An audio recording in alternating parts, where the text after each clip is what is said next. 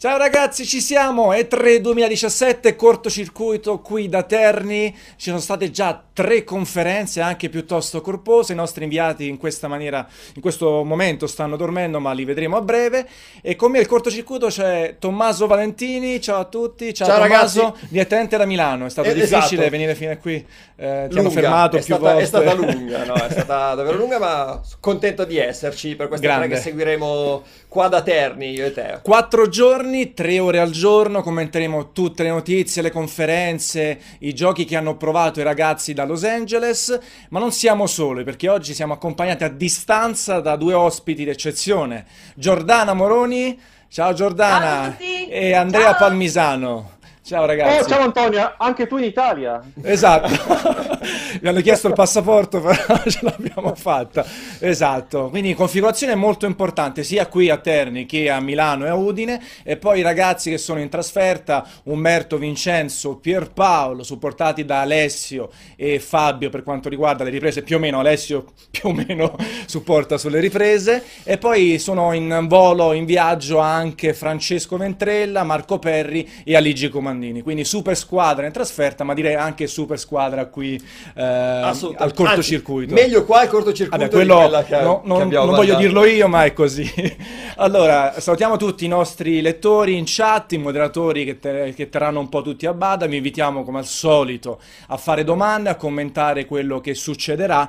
Eh, c'è tantissima carne al fuoco. Tantissima. Ehm, abbiamo suddiviso, come al solito, la nostra scaletta in slot di circa mezz'ora e chiederei ad Alessandro di lanciare il nostro sommario, giusto per rendervi partecipi di quello di cui parleremo. Vedete, abbiamo un bel po' di cose interessanti legate alle conferenze. Ci sono state tre conferenze, Electronic Arts, Microsoft e Bethesda. Stanotte ci sarà quella Sony, Ubisoft, un Direct Nintendo domani, quindi un bel pacchetto. C'è anche stata quella di Devolver Digital che Sì, è stata ah, giusto.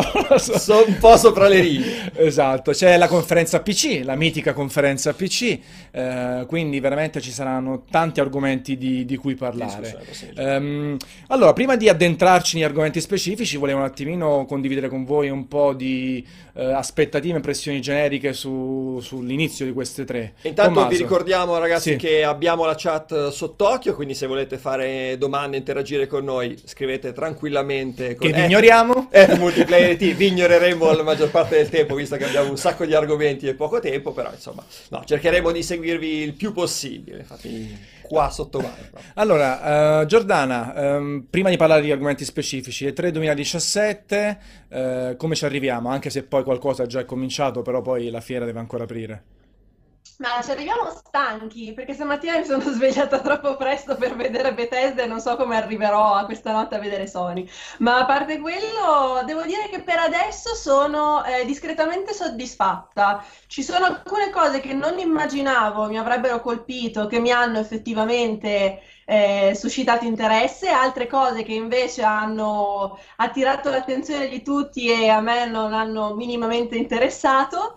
E è un E3 un po' particolare, devo dire, che va un po' controcorrente rispetto a quelle che erano le mie aspettative e mm, le mie sensazioni più che altro, perché specialmente per quanto riguarda le, le prime conferenze che abbiamo visto, mi sono dovuta ricredere su un po' di, di cose, diciamo. Ok. E Andrea, tu sei un personaggio storico, nel senso delle tre sei stato tante volte, oggi io e te siamo un po' come Totti forse. E, Sì, sì, sì, mm, come la stai vivendo questo tre anche un po' più rilassato, tranquillo? Io ad esempio sono riuscito veramente a godermi la conferenza Microsoft eh, in grande tranquillità. Tu che aspettative c'hai? Come approccerai a questo tre? Sì, beh, i ritmi sono completamente diversi, ovviamente, stando a casa. Ci si gode un po' più gli eventi, gli eventi delle conferenze. Fino adesso io rispetto a Giordana non mi sono in realtà eccitato, esaltato particolarmente. Le trovate tutte le conferenze finora, per un motivo o per l'altro, non, eh, non all'altezza, non a livello di quello che mi aspettavo. Poi ne parleremo sicuramente nel dettaglio, ma diciamo che aspetto Sony e Nintendo per, eh, Per per tracciare un po' un bilancio che, che fino adesso non è, non è top, non è top. E, ragazzi, queste- questa, questa cosa dell'apertura, tra virgolette, al pubblico, Tommaso, del- Questo, guarda, tre... è uno dei motivi per cui sono felice di stare qua e hanno dato 15.000 biglietti, insomma, quest'anno la fiera già gli altri anni era gremita quando c'era solo la stampa, secondo me provare i giochi, eccetera, se non l'hanno organizzata bene, ed essendo il primo anno sarà difficile, una vera bolgia. Sì, un E3 che ha avuto tante evoluzioni nel corso degli ultimi anni, eh, a partire dallo scandalo, tra virgolette, dell'ESA con le stendiste che aveva preso, no, avevano preso un po' troppo il sopravvento Esatto. su, su tutto il Io resto, ero sull'intrattenimento. felicissimo. Vabbè, no, eh, eh, si stava molto bene. C'è stato un anno, poi Giordano, poi chiedo anche a te, ehm, c'è stato un anno in cui invece l'E3 era mezzo vuoto, proprio successivamente a queste polemiche. Adesso è stato aperto al pubblico, forse anche nella ricerca di, di rendere tutta la manifestazione un po' più seguita, fare entrare un po' di soldi, perché comunque i Beh, ma è, è cambiata tanto anche l'anno scorso con Electronic Arts che si è tolta completamente dalla, dalla fiera e ha fatto uno spazio suo all'esterno del Convention Center e poi anche, c'erano anche grandi assenti l'anno scorso, quest'anno c'è un po' più di, C'è di un po' carne più di ciccia. sì. Diciamo che le tre comunque rimane la manifestazione più importante nel mondo videoludico, soprattutto per gli addetti ai lavori, perché poi ci sono altre fiere, la stessa Gamescom, che è molto grandi, sì. sono molto più grandi e coinvolgono molte più persone, molti più consumatori, però rimane il punto con un numero maggiore di annunci, con eh, informazioni importanti, non a caso appunto Xbox eh, One X, ci arriviamo a breve, ha avuto un bel po' di informazioni. Però, eh, Tommaso, a te chiedo innanz- innanzitutto di cominciare a raccogliere un po' di domande, Ok, di commenti. bene. Giordana, questa evoluzione secondo Sì. te invece delle tre, in realtà ormai è avvenuta già negli ultimi anni, quindi riparlare un po' di quella situazione stendista è forse eccessivo, però come l'hai vista tu questa evoluzione? Rimane per te ancora una fiera che non ti fa dormire la notte per l'attesa, per gli annunci o altro, o comunque ti provoca meno sensazioni positive? Ma allora, in realtà le sensazioni vanno di pari passo con quella che è la mia esperienza eh, all'interno del, del mio quotidiano, cioè del fare questo tipo di lavoro. Eh, mi sono resa conto che fino a 5-6 anni fa, prima che iniziassi a occuparmi di, di videogiochi a livello professionale, era tutto bellissimo. Adesso per un motivo o per l'altro c'è sempre qualcosa che mi fa storcere il naso, oppure la critica di troppo. Le tre comunque è un momento che, a prescindere da tutto, io aspetto sempre molto. Credo che l'evoluzione, eh, che ha visto negli ultimi anni sia naturale. Eh, mi preoccupa un po', come ho detto in più di, di un'occasione, eh, il grande spazio che viene dato a tutte quelle che sono poi gli approfondimenti live, gli streaming, i Twitch, ehm, le live su Twitch inteso, ehm, perché vanno un po' a sostituire quello che è eh, il, il lavoro del, del giornalista, cioè una persona che va eh, a vedere e toccare con mano un videogioco e, e filtra attraverso la sua esperienza ehm, appunto il giocato a tutte le persone che hanno voglia di informazioni. Fare vedere semplicemente uno streaming eh, ci, to- ci scansa un po' da, da quello che è il nostro, la nostra area d'azione e secondo me poi non appunto rende giustizia a quello che potrebbe essere un lavoro di filtraggio operato da, da un, da un terzo, Cosa da una persona per tra il gioco e il pubblico.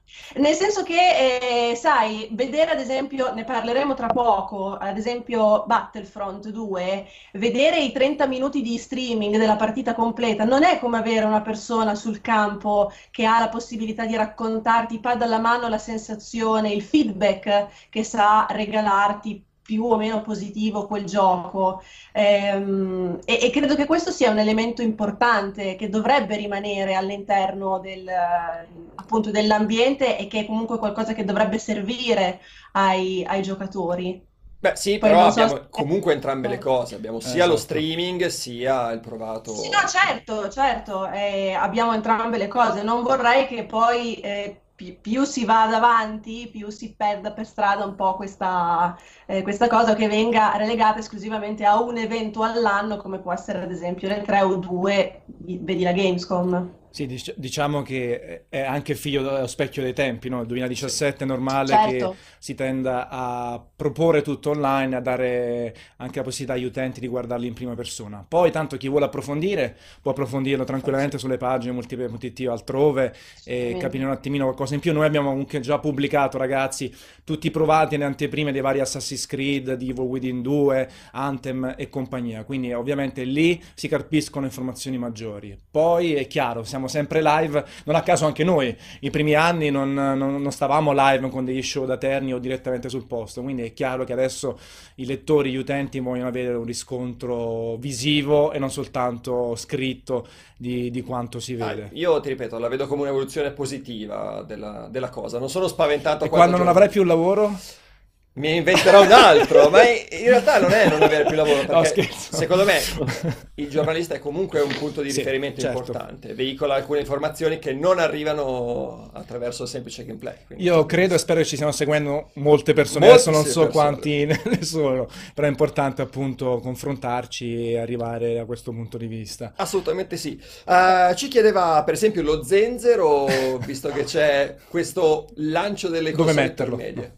Questo lancio delle console intermedie. intermedi di questa Come vediamo questa mid- quanto possono durare queste console? Secondo te anche quant'è eh, il ciclo vitale a questo punto? Lo chiederei console? innanzitutto ad Andrea, eh, come vede questo, questo ciclo intermedio di 28 Lo giorni. vedo complicato, lo vedo complicato eh, perché è una proposta che stiamo vedendo eh, difficilmente riesce a muovere i grandi numeri, le masse. Eh, PlayStation 4 Pro sta vendendo discretamente, diciamo, ma comunque non, eh, non siamo a livelli di, appunto, di coinvolgimento dei grandi numeri. Mi sembra che sia una cosa abbastanza simile, se non eh, quasi identica, anche con eh, Xbox One X. Eh, a, a questo proposito, non so se siamo già in argomento di discussione della conferenza Microsoft. Eh, Possiamo diciamo cominciare a traghettarci, sì. mi aspettavo, mi sarei aspettato di più e di meglio da parte di Microsoft perché eh, alla fine è un anno che vanno avanti, che sono andati avanti dicendo che Scorpio, ex Scorpio, sarebbe stato un approccio diverso, avrebbe portato più cose rispetto a PlayStation 4 Pro. In realtà stiamo sempre lì a parlare di risoluzione, di concetti che interessano agli addetti ai lavori, interessano a chi è molto appassionato, ma il grande pubblico diciamo che se ne frega se è una risoluzione 2160 in checkerboard oppure un 4K reale, anche perché moltissimi la- lo schermo la TV a 4K nemmeno ce l'hanno. Quindi si va a infilarsi in una, in una nicchia di mercato eh, non, non così interessante, soprattutto se alla fine, come, come- come ripeto, si va a parlare alla fine solo di risoluzione e di, di frame rate. Eh, ancora peggio, tra virgolette, nel caso di Xbox One X, eh, perché arriva con un, un anno di ritardo rispetto a PlayStation 4 Pro e con, in un momento in cui già si inizia a parlare della prossima generazione. Sappiamo che eh, i rumor eh, dell'ambiente già iniziano a parlare di PlayStation 5. Se non sarà l'anno prossimo, sarà quello successivo. E a quel punto eh, Microsoft si ritroverà con una Xbox One X che sarà a gioco forza già vecchia, questo è un problema. Infatti, è questo, tra virgolette, il problema, secondo me, di questi mid-gen. Innanzitutto stiamo vedendo in sottofondo, appunto, l'inizio della conferenza Microsoft, quando si è parlato in pratica di risoluzione. Sì, Però il 4K è stato già un po' sdoganato da Sony. Lasciamo perdere poi quello nativo per davvero e quant'altro, però non è l'8K quello che è. Quindi già lo conosciamo un attimino e così è cominciata la conferenza Microsoft. Mid-gen assolutamente potrebbe metere in piedi dei cicli vitali delle console sfalsati tra loro, trovarsi sempre a rincorrere sull'hardware più potente, eh, tralasciando un po' altri aspetti importanti. Guarda, la cosa che mi preoccupa di più è l'avanzamento dei giochi, non dal punto di vista tecnico, perché qua parlano tutti di risoluzione, frame rate, eccetera, ma si dimenticano tutti che avere più piattaforme che devono avere le stesse feature vuol dire che si paralizza il mercato sostanzialmente, perché non puoi introdurre cose nuove per- sfruttando la potenza nuova delle console perché quelle vecchie fanno da ancora sostanzialmente. C'è, il rischio un po' del, di quanto è successo soprattutto in passato col mercato PC, si è legati a configurazioni più basse, alla scalabilità estrema e di conseguenza è difficile innovare. Quando, spesso e volentieri gli utenti poi PC hanno additato a quelli console, cioè alle console, agli utenti, um, certa, un certo rallentamento nell'evoluzione tecnologica e del gameplay. Mettere insieme appunto magari una PlayStation 5 che esce nel 2019, poi arriverà l'Xbox eh, One nuovo, come si chiamerà? Lasciamo perdere i nomi, la nomenclatura. L'XXX. L'XXX sarà porno, sarà molto interessante. esatto. e quindi... Però poi alla fine i giochi devono uscire su tutte le piattaforme. Avremo potenze di calcolo differenti e anche di conseguenza ottimizzazioni eh, particolari, difficili da mettere in atto. Ecco, sicuramente questo. Sì, eh, sì, però guarda... è chiaro che è una rincorsa perché la tecnica, la tecnologia è la prima cosa che vendi nel marketing, nella comunicazione, no? Quanta, quanto è figa la console, quanto spacca a livello tecnologico. Eh, sì. Vai. La cosa che mi fa più paura in generale è sull'intelligenza artificiale. Siamo fermi da non so quanti anni da questo punto di vista e le mid-gen non fanno niente per risolvere il problema. Rimarranno ferme, Rimarranno rimarremo fermi al palo con l'intelligenza artificiale e anche tutti questi nuovi prodotti che sono stati annunciati e avremo poi uno slot dedicato non sembrano brillare dal punto di vista di soluzioni innovative di gameplay. Sono belli da vedere, ariosi, divertenti, hanno caratteristiche tipo cooperative e altro che sono interessanti però non sembrano proporre una rivoluzione in termini di intelligenza artificiale, fisica anche, la stessa anche fisica è rimasta al palo e rimane al palo da tantissimi anni. Basta guardare Crackdown, cosa è successo durante la conferenza Microsoft. ha fatto il crack. Allora, um, direi di far così. Allora, noi abbiamo preparato un servizio, quindi andiamo proprio in maniera ufficiale all'interno della conferenza Microsoft mm-hmm. e soprattutto su Xbox One X nuova console di Microsoft. 7 novembre arriva sul mercato a un costo di 499 euro, perlomeno ci siamo risparmiati il cambio pessimo del dollaro eh, rispetto all'euro. Abbiamo preparato un servizio curato da Raffaele Staccini e doppiato da Carlo Burigana.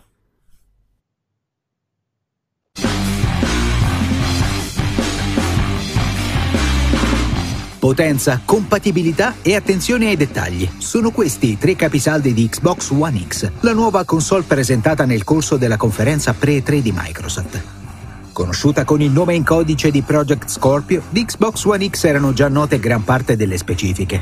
Confermata quindi la GPU da 6 teraflops con 12 GB di memoria GDR5 e un'ampiezza di banda di 326 GB al secondo. Il processore rimane quello dell'Xbox One originale, ma la sua frequenza è stata incrementata del 31%, passando da 1,75 a 2,3 GHz. Sono invece sorprendenti le dimensioni della nuova macchina. Infatti Xbox One X è l'Xbox più piccola di sempre ed ha un volume complessivo inferiore persino a quello di Xbox One S.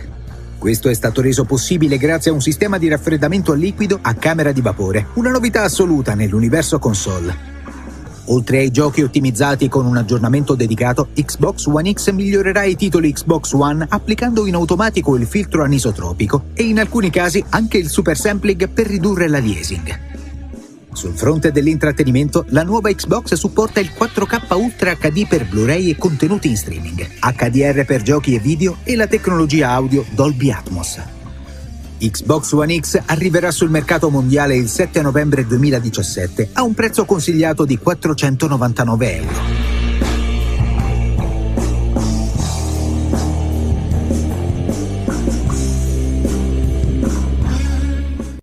Eccoci, questa ottima analisi molto veloce fatta dal duo Staccini Borigana.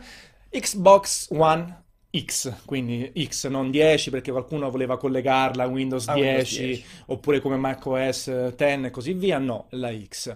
Un nome che in realtà è arrivato dopo alcuni problemi eh, di nomenclatura appunto da Microsoft, voleva chiamarla Scorpio ma a quanto pare, ha detto Phil Spencer, fratello di Bud, che, che ehm, ci sarebbero stati troppi problemi dal punto di vista dei copyright Dei e compagnia. Eh, Elite, il, il termine Elite è già stato utilizzato in passato e quindi si è arrivato a questa sorta di gioco di parole alla fine, perché non è proprio Esatto, semplice. perché l'acronimo Eh. poi di Xbox è Esatto, Xbox quindi X. eh, Xox.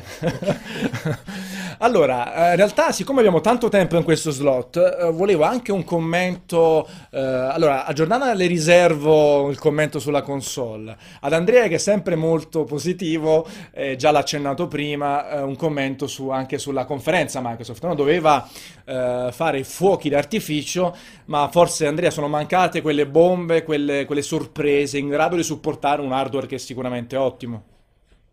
Sì, la cosa che mi è piaciuta di più della conferenza Microsoft è stata senza dubbio la giacca in pelle di Phil Spencer, veramente, veramente bellissima. No, scherzi a parte, ehm, diciamo che eh, come avevano osservato anche Vincenzo ieri sera, mi pare in diretta, il discorso è che se tu presenti una console, questa console la devi vendere. E per venderla eh, c'è poco da discutere di prezzi, specifiche cose, servono i giochi. E Microsoft continua ad avere questo problema ormai da qualche anno delle esclusive. Le esclusive non sono, è inutile girarci attorno, non sono esclusive a livello di quelle di Sony.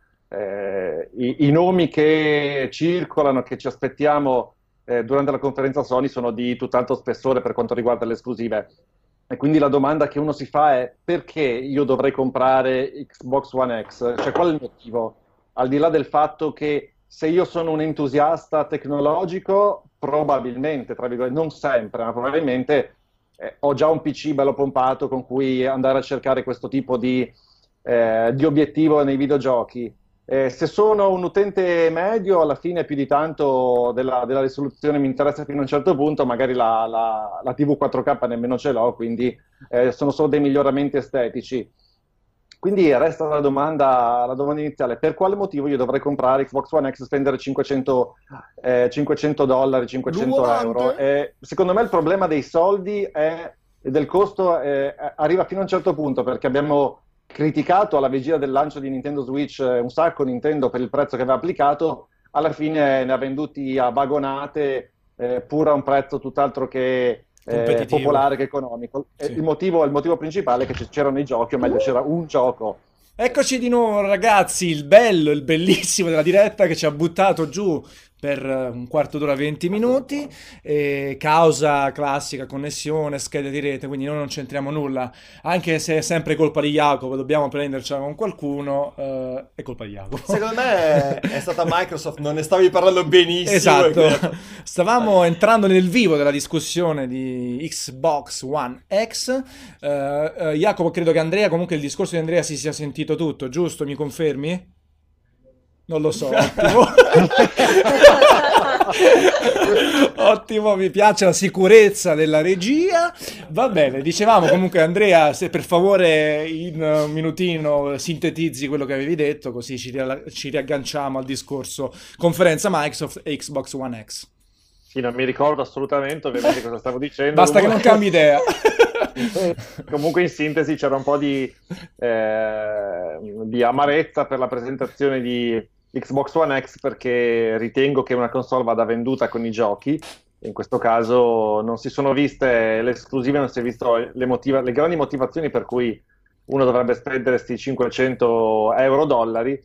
E, e- e poi è stata un po' relegata all'inizio, alla fine del- dell'evento, senza dargli lo spazio che eh, non solo che magari meritava, ma che si as- ci si aspettava che meritasse, visto poi effettivamente come la stessa Microsoft eh, l'ha pompata nel corso dei mesi scorsi. Quindi il concetto fondamentalmente è questo, per essere brevi.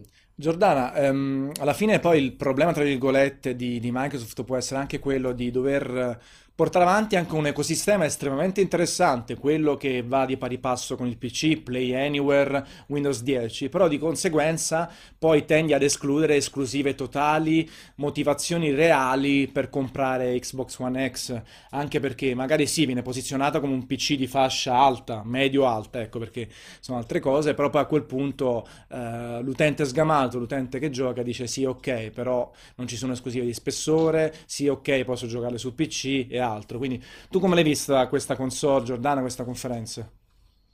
Allora, credo che Scorpio sia il tassello di una visione più ampia, eh, che purtroppo è tardata ad arrivare, ha preso vita solo ultimamente nelle teste dei ragazzi di eh, Xbox e che probabilmente è stato questo il motivo che ha servito su un piatto d'argento la vittoria ai, eh, alla concorrenza, dove dall'altra parte abbiamo una Sony che sono praticamente 15-20 anni che porta avanti eh, la sua filosofia con la potenza di una schiacciasassi. Ehm, e appunto eh, a me ha dato l'impressione, per questo prima nell'apertura dicevo che ho dovuto ricredermi un po' rispetto alle mie aspettative, che questa Scorpio sia un modo molto elegante di tirare per il momento i remi in barca per Microsoft, perché prima di tutto con una macchina così potente eh, tu stai eh, andando ad aggredire il mercato dei multipiattaforma, quindi vuol dire che non hai o il modo o comunque qualsiasi tipo di possibilità di concentrarti sulle esclusive, o perché non vuoi o perché non puoi e quindi inevitabilmente devi andare a ritagliarti, eh, un, devi andare ad aggredire un'altra fetta del mercato. Ehm, inoltre credo che il prezzo di questa console sia ehm, abbastanza eh, chiarisca molto bene il disagio che sta affrontando Microsoft, perché io credo che a 4,99, eh, nonostante in tanti abbiano detto che sono 500 euro, sono tanti, eh, credo che sia comunque molto poco per quello che stanno offrendo. A me 4,99 puzza proprio di svendita.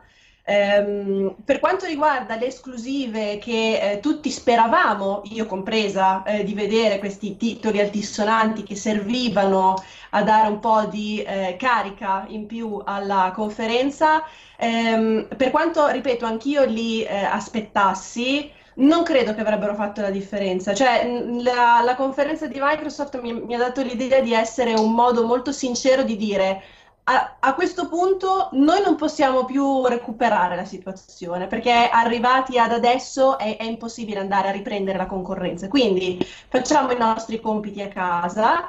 Eh, sforniamo questa nuova console mid-gen che secondo me non è nemmeno da vedere come una console mid-gen ma è da vedere come diceva nel cortocircuito di settimana scorsa Francesco di Lega Nerd l'anello di congiunzione che sta a cavallo tra il mondo console e eh, quello PC eh, però questo, questo, è quello che Xbox ha da offrire in questo momento. O pre- lo prendete così com'è oppure lascia la concorrenza. È un discorso secondo me molto, molto chiaro e molto semplice. E ripeto, per quanto anch'io avrei voluto vedere qualcosa in più, non credo che a questo punto eh, sarebbe servito. E, cioè puntare su delle nuove IP, su delle nuove esclusive, su delle terze parti sarebbe stato ehm, rischioso, non, che non avrebbe dato effettivamente poi un riscontro effettivo, automatico, quindi forse la cosa più indolore era tirare fuori una macchina come Scorpio che andasse a mangiarsi il mercato dei multipiattaforma e a colpire un, una nicchia di giocatori molto, molto specifica, che è un po' quello che sta facendo Microsoft con tutti gli altri suoi prodotti, dalla, dai tablet agli, um, ai laptop, eccetera, eccetera, con dei prezzi molto diversi. Ecco perché io mi aspettavo di vedere un prezzo di, di ex Scorpio dai 600 in su, cosa che non è stato. Cioè, mh, anche a livello di immagine è, è stato un po', per me un po' problematico quel 4,99 perché prima sali sul palco, mi fai la rivelazione della console con Digital Foundry, fantastica, eh, me ne parli benissimo, una console meravigliosa, poi sali sul palco, eh, mi parli di questa piccola perla dell'ingegneria e poi me la piazzi in una fascia che cioè, non è nemmeno ai livelli di uno smartphone premium, per me è, è, è, abbastanza folle, nonostante, ripeto, 500 euro siano effettivamente tanti. Rieccoci per la terza volta, facciamo finta che non è successo nulla. Che Cortocircuito comincia alle 4, la prima ora è una sorta di training, no? esatto. il pre-partita, in realtà finalmente ci siamo, anche perché suppongo che la registrazione partirà da questo momento, quindi brevemente eh, io ci provo, sono molto fiducioso che non cadiamo di nuovo, sono qui eh, dallo studio di Terni, Cortocircuito discuto insieme a Tommaso Valentini. Buongiorno Ciao tutti, Tommaso che seguirà anche la chat e mi farà compagnia per tutti i quattro giorni eh, del cortocircuito. E poi abbiamo collegati Giordana Moroni from Milan. Guardala. e Andrea Palmisano from Udine. ciao, ciao a tutti. Ciao a tutti. Allora, cerchiamo un po' di ritornare in pista con i nostri eh, inviati che stanno dormendo in questo momento, poi dopo li introdurremo di nuovo. Eh, abbiamo cominciato prima delle problematiche tecniche a parlare della conferenza Microsoft e di Xbox One X, la nuova console nuova vecchia che arriverà il 7 novembre a un prezzo di 499 euro e ci stavamo un po' confrontando sulla conferenza di Microsoft e su come si posizionava sul mercato questa console. Giordana, se puoi i, un po' rimescolare il tuo pensiero e raccontarcelo di nuovo. Puoi anche cambiare idea, Giordana. No, esatto, prima che, mio, dice, che la mia opinione facesse scoppiare la chat, stavo esatto. dicendo eh, che appunto per me la console è un modo un po' timido di tirare i remi in barca per quanto riguarda eh, la situazione Microsoft. Trovo che ehm, la conferenza in generale sia stata un po' sottotono, non credo che eh, più di una, esclu- che varie esclusive, le esclusive che sono mancate, gli annunci potenti eh, assenti all'interno di questa conferenza avrebbero potuto fare la, confer- la, la differenza. Eh, rimango molto dubbiosa sul prezzo, come dicevo prima, che era la parte che ha triggerato un po' i nostri lettori, perché per quanto mi renda Scusami, puoi che... ripetere la, la, la, parola che cosa ha fatto? Triggerato. In onore di Perry, l'hai detto. I nostri infastidito i nostri lettori era il prezzo, perché nonostante sia perfettamente consapevole che 4,99, quindi 500 euro, siano veramente tanti, per quelle che erano le aspettative, per come è stata presentata in pompa magna la, ehm, la console proprio da parte di eh, Xbox, poi alla fine il prezzo effettivo eh, riveli una forte crisi dell'azienda. A me questi 499 euro mi sembrano un po' di svendita o comunque mi sembra che cozzino molto a livello di comunicazione con quello che è stato appunto l'annuncio, il reveal e l'entusiasmo che c'era attorno a questa console definita un gioiellino di ingegneria e poi venduta a un prezzo che comunque è alto. Ehm, ma che secondo me non, non, non, rispetta molto quello che è poi la, la prestazione effettiva della, della, console. Io in tutto questo eh, aggiungo rispetto a quello che ho detto prima, vedo una, una Microsoft che sta, si sta molto concentrando sul suo pubblico eh, senza cercare di andare a recuperare eh, utenti altrove o di strapparli addirittura alla concorrenza. Ecco, questa è l'unica piccola aggiunta che faccio rispetto a prima. Cedo la parola. Però il suo pubblico l'ha un po' perso negli ultimi tempi, no? Uh, in base alle vendite. In base... fine della scorsa gen. Esatto, ha perso. Quindi in qualche maniera si, si può recuperarlo, non so. Vai. No, dico i, i, i pochi che sono, che sono, rimasti. Io guardavo ieri la conferenza, eh, per me non è stata una brutta, una brutta conferenza, mi pote, poteva andare molto peggio. Io tutto sommato ho visto qualcosa che effettivamente mi ha incuriosito, mi è piaciuto. Eh, ad esempio, sono molto contenta di vedere il seguito di Ori eh, però non è uno di quei giochi che ti sposta le masse a destra e a sinistra, piazza macchine e fa disastri con le vendite. Eh, io mi sono trovata soddisfatta e eh, sono una di quelle persone che comprerà, mm, comprerà mm, Xbox One X come ho cambiato la S con il modello base, come ho cambiato 4 Pro con la PlayStation 4 base, farò il successivo upgrade, no? perché eh, penso che eh, di rispecchiare molto quella nicchia molto piccola di, eh, di utenti a cui Microsoft si, si, rivolge in questo caso o a cui si è rivolta Sony con il lancio di 4 Pro. Però le tue sono parole, tra virgolette, pericolose, nel senso nicchia. nicchia in un mercato eh, che comunque è grande ma non è grandissimo. Diventare nicchia da quando invece magari con Xbox 360 stavi cominciando ad avere un peso sul mercato molto molto importante. Eh, è curioso, no, Tommaso? il problema... Eh però il problema credo che sia eh, che, che parta tutto da, eh, da One, cioè i, i, problemi e le mancanze Ma, che ci sono adesso sì. non sono comparse all'improvviso, perché è, è stato proprio tutto il percorso. Pr- prima che si interrompesse tutto, eh, parlavo di una mancata visione di Microsoft, che è quello che ha fatto la differenza. Ma, ehm, Xbox in questi ultimi tre anni, ad ogni problema che ha trovato di fronte a sé, problemi che al 90% delle volte erano autosabotati vantaggio perché c'è stata una cattiva comunicazione del prodotto, perché c'è stata una mancata localizzazione del prodotto. Quando One è uscita tutta questa cosa TV, TV, TV e poi non, da noi ad esempio in Europa non funzionava niente. Eh, sul fatto che abbiano puntato sulle esclusive sbagliate, non perché erano di cattiva qualità, ma perché non era quello che aveva bisogno Microsoft in quel momento.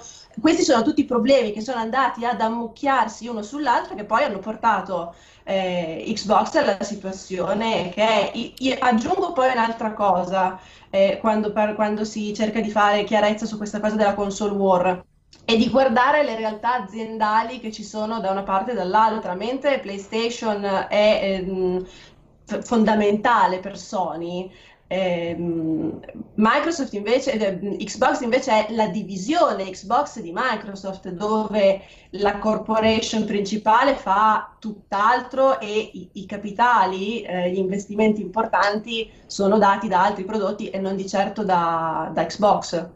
Poi non so se è il pensiero anche dei, di, di, Andrea e di Tommaso o, o di te Antonio? Tommaso, volevo uh, riagganciarmi appunto perché tu sei d'accordo meno male sulla questione esclusive, allora, sì, su, sul sulla... prezzo investimento un po' meno perché io credo che comunque ci sia stato. Ho una poco. visione un po' diversa dell'andamento delle cose, insomma di quello che è successo. Secondo me uh, più che uno sbaglio di visione è stato un errore di marketing, nel senso la visione, l'idea di di Xbox One per me c'erano, erano buone. Anche quando si parlava di solo digitale, niente usato, per me era, erano delle era idee tutto, innovative. Era tutto era rischioso, però poi si sono fatti mangiare da Sony e dal loro market aggressivo, da, dalle prese in giro Anche la, la, ti ricordi la semplice presa in giro del, dello scambio dell'usato, no? Con Yoshida che dà il Secondo gioco. me lì Microsoft si è tirata indietro, ha avuto paura, invece avrebbe dovuto dire no, questa è la nostra idea, la portiamo avanti. Quindi non è uno sbaglio di visione, è stato giocato male su, sul marketing. Eh, sono d'accordo con Giordana, sempre su questo discorso, per quanto riguarda le esclusive. Nel senso, a Microsoft non sarebbero bastate 5-10 esclusive forti uh, per far cambiare il mercato adesso. Uh, Sony ha venduto 60 milioni di console, ha sostanzialmente in mano tutto il mercato e a pensare un titolo che possa spostare tutta quella gente e convincerla a cambiare console, sinceramente non me ne vengono in mente due per dirne, capito? Eh, lo stesso Anthem, se fosse stata un'esclusiva Xbox, va bene, forse avrebbe potuto portare qualche vendita, ma non avrebbe cambiato la situazione perché in Sony abbiamo God of War, abbiamo The Last of Us wow. 2, abbiamo un sacco di abbiamo altri tanti team interni are... che sono stati costruiti nel corso dei decenni. Abbiamo no? team interni anni. e non dobbiamo affidarci alle terze parti per avere esclusive, che poi sai, Sony arriva lì col soldone e ti dice l'anno prossimo l'esclusiva diventa multipiattaforma.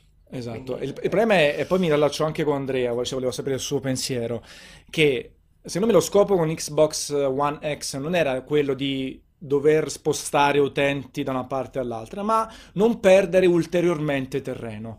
Attualmente um, questo prezzo grande in linea assoluta e questa mancanza di titoli di spessore in termini esclusive potrebbe ancora portare a un aumento maggiore del gap, perché magari Sony ti vende la Pro a 350 o ti abbassa la base ancora di più, riesce a ottenere vendite grazie ai della Stovase, God of War e compagnia e aumenta il gap. Secondo me questa non è una soluzione che poteva essere in termini esclusivi, anche perché ci sono stati tanti annunci di esclusive temporali, ma tutti di giochi di medio livello. E allora che succede? il singolo gioco non ti sposta le vendite. Dal punto di vista tecnologico non ha nemmeno bisogno del 4K 60 perché un Ori girerà benissimo anche su un PC di, di fascia media oppure un The Last Night arriverà, quando arriverà su PS4 Pro girerà uguale. Ecco, allora dov'è che fa vedere la differenza enorme dal punto di vista tecnologico? Sulle esclusive di spessore. Attualmente quali sono? Quali sono state mostrate?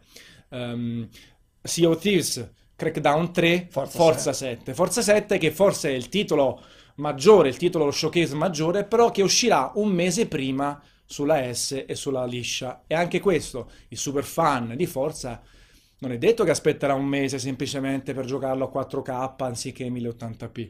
Allora questo Andrea volevo chiederti, tu sei più sul... Potrebbe anche essere però che se lo compra e poi acquista la console, visto che il gioco... Certo, però secondo me è una percentuale minima. Andrea, tu come la pensi in questa questione esclusive, titoli medi, prezzi o altro? Sì, penso, sono in, in disaccordo su, con Giordana per quanto riguarda quel ragionamento che faceva secondo la quale eh, Xbox One X significa tirare il remi in barca perché per tirare il remi in barca non presenti, non sviluppi, non porti avanti un, un nuovo hardware, una nuova console. Al limite anticipi eh, il, la nuova generazione, quindi eh, si tratta di un discorso diverso. Già Microsoft in realtà aveva fatto un lavoro di questo tipo eh, con 360 che era uscito stringendo di molto il ciclo vitale della, della prima Xbox e i risultati si sono visti. Il problema qua sta che eh, c'è una mancanza di visione nella, nella compagnia eh, per quanto riguarda eh, quello che bisogna tirare fuori da un, dal mercato console. Il mercato console non è il mercato PC, eh, questa unione tra, due, tra, i due mondi non penso sia così eh, azzeccata e sensata, perché una console deve avere una definizione, deve avere una, delle caratteristiche, deve avere eh, un, eh, un, perimetro attorno al quale il, il, l'hardware viene definito e si invoglia la gente eh, a, ad acquistarlo. con Xbox One, fin dalla presentazione, c'è stato ci sono state problematiche. Sotto questo punto di vista, invece, sono d'accordo eh, con Giordana perché è proprio una generazione per Microsoft che è stata molto complicata eh, con tutte le vicissitudini che ci sono stati e i cambiamenti ai vertici societari.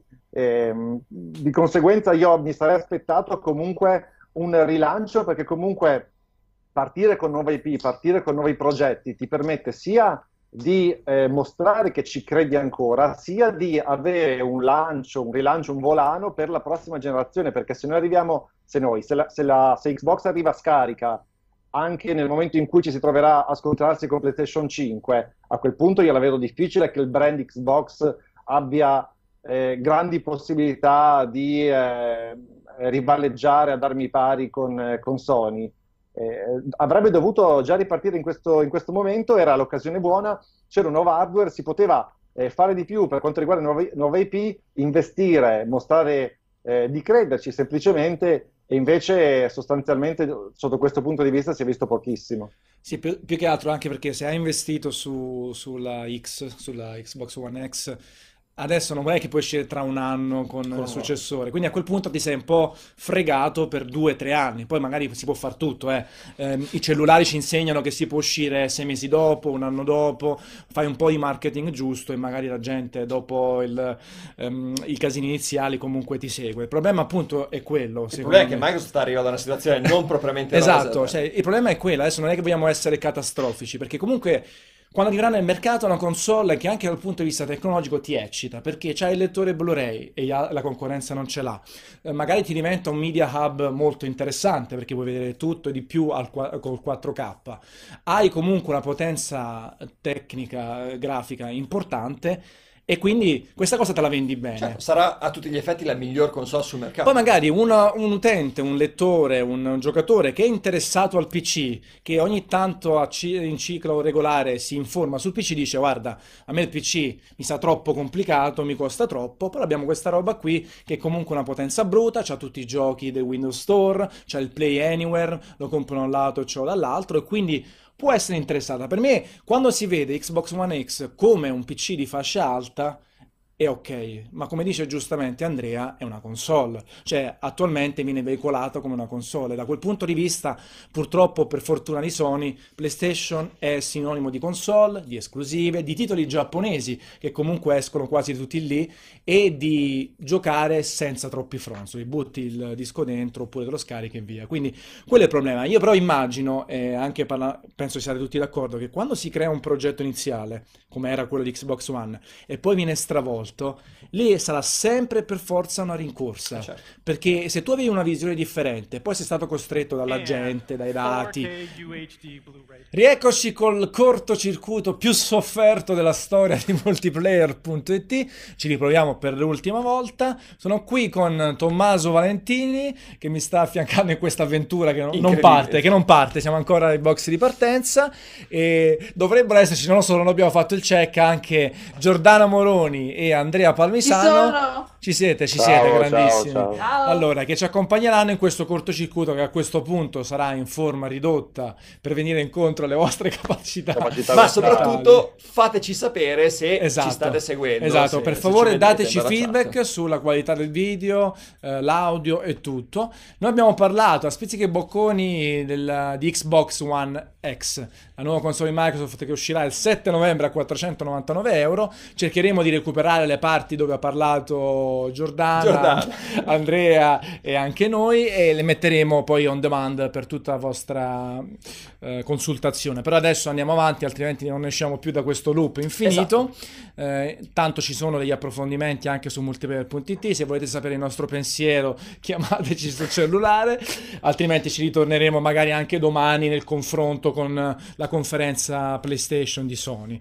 Allora, parliamo di giochi finalmente e forse dal titolo che ha fatto più scalpore in quanto nuovo, in quanto di BioWare, Anthem. Questo Anthem, ehm, un titolo, un action RPG dovrebbe Sì. essere, open world a detta degli sviluppatori.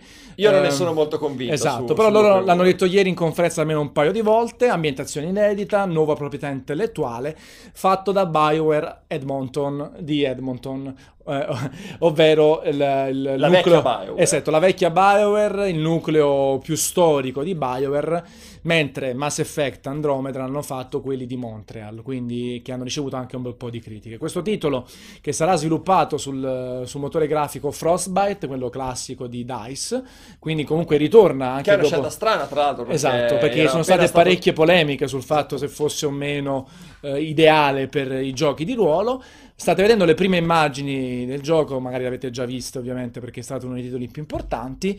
E quindi eh, è un titolo forse che potrebbe segnare il ritorno in grande stile di BioWare, non lo sappiamo. Il gameplay è stato mostrato, anche se è molto costruito, soprattutto in termini di animazioni, di questa entrata in gioco di altri personaggi in questo coop, però sembra molto interessante. A quanto Partirei- lo dai al downgrade? il downgrade, ecco, buttiamo subito sul downgrade, come la nostra connessione prima. Eh, sicuramente è un titolo che dal punto di vista estetico, tecnico, grafico eccezionale, incredibile. Dovrebbe girare secondo, secondo Microsoft, secondo BioWare su Xbox One X, quindi comunque sull'hardware potenziato. Sarà scalato ovviamente in termini di risoluzione sulle altre console, su PC dipenderà ovviamente dalla propria configurazione. Comunque dicevamo, un titolo estremamente bello dal punto di vista grafico, eh, che ha questi esoscheletri Javelin che sembrano essere i protagonisti, nel senso un po' che vanno a definire le classi dei, classi. personaggio, eh, dei personaggi, quello che potranno fare in questo mondo dove gli umani sono all'ultimo posto della scala classica eh, di evoluzione e quindi in realtà eh, sono stati estromessi, si trovano in questa sorta di avamposto a quanto si vede dal trailer e possono girare appunto con questi esoscheletri per ehm, portare a termine missioni, raccogliere risorse, sconfiggere animali di natura varia più o meno E varia. possono planare soprattutto. Possono planare. Sembrano un po' degli Iron Man, no? Loro che hanno questi salti, questi balzi molto molto importanti. È un gioco interessante per tanti motivi, adesso lo chiederò anche a voi.